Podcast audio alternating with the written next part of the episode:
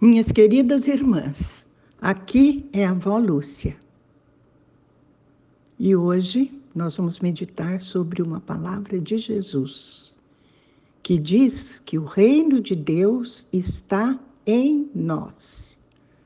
Lucas dezessete, vinte e vinte e um diz: certa vez, tendo sido interrogado pelos fariseus sobre quando viria o reino de Deus, Jesus respondeu: o reino de Deus não vem de modo visível, nem se dirá, aqui está ele ou lá está, porque o reino de Deus está entre vocês.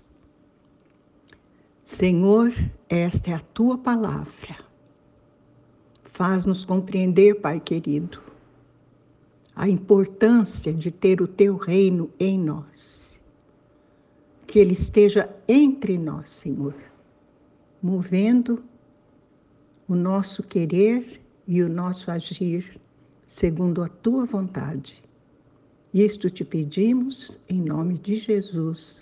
Amém. Então, Jesus explica para os fariseus que o reino de Deus não podia ser visto. Ele estaria entre nós, mas ele não poderia ser visto. Por que que Jesus disse isso?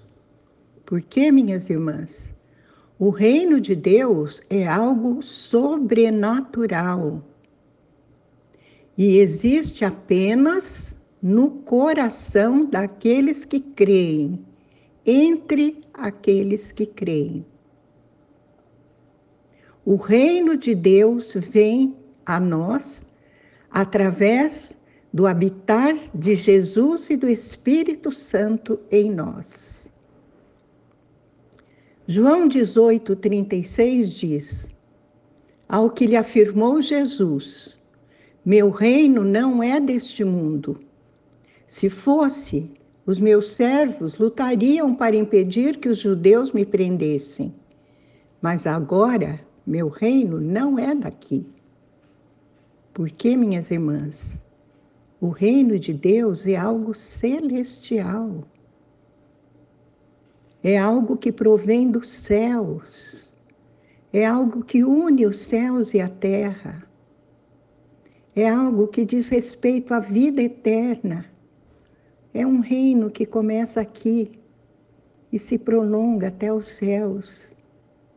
Quando nós morrermos, esse reino que está em nós não vai deixar de existir para começar outro, não. Ele vai apenas continuar. Louvado seja o Senhor.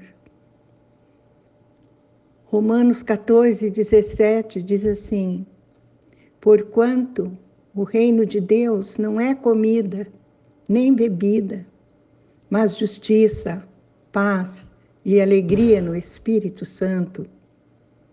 Jesus estava falando aqui de novo que o reino não é visível, o reino de Deus, mas ele pode ser visto através da justiça, da paz e da alegria produzidas pelo Espírito Santo nos filhos de Deus, naqueles que entregaram as suas vidas a Jesus, aceitando o seu senhorio, aceitando que ele é o nosso Senhor, o nosso Salvador.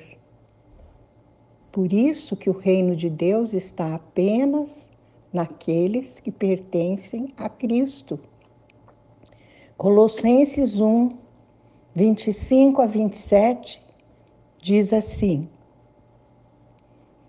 dela me tornei ministro de acordo com a responsabilidade por Deus a mim atribuída de apresentar-lhes plenamente a palavra de Deus, o mistério que esteve oculto durante épocas e gerações, mas que agora foi manifestado a seus santos. A eles quis Deus dar a conhecer entre os gentios a gloriosa riqueza deste mistério, que é Cristo em vocês, a esperança da glória. Este é o reino de Deus, minhas irmãs. Cristo em nós, a esperança da glória.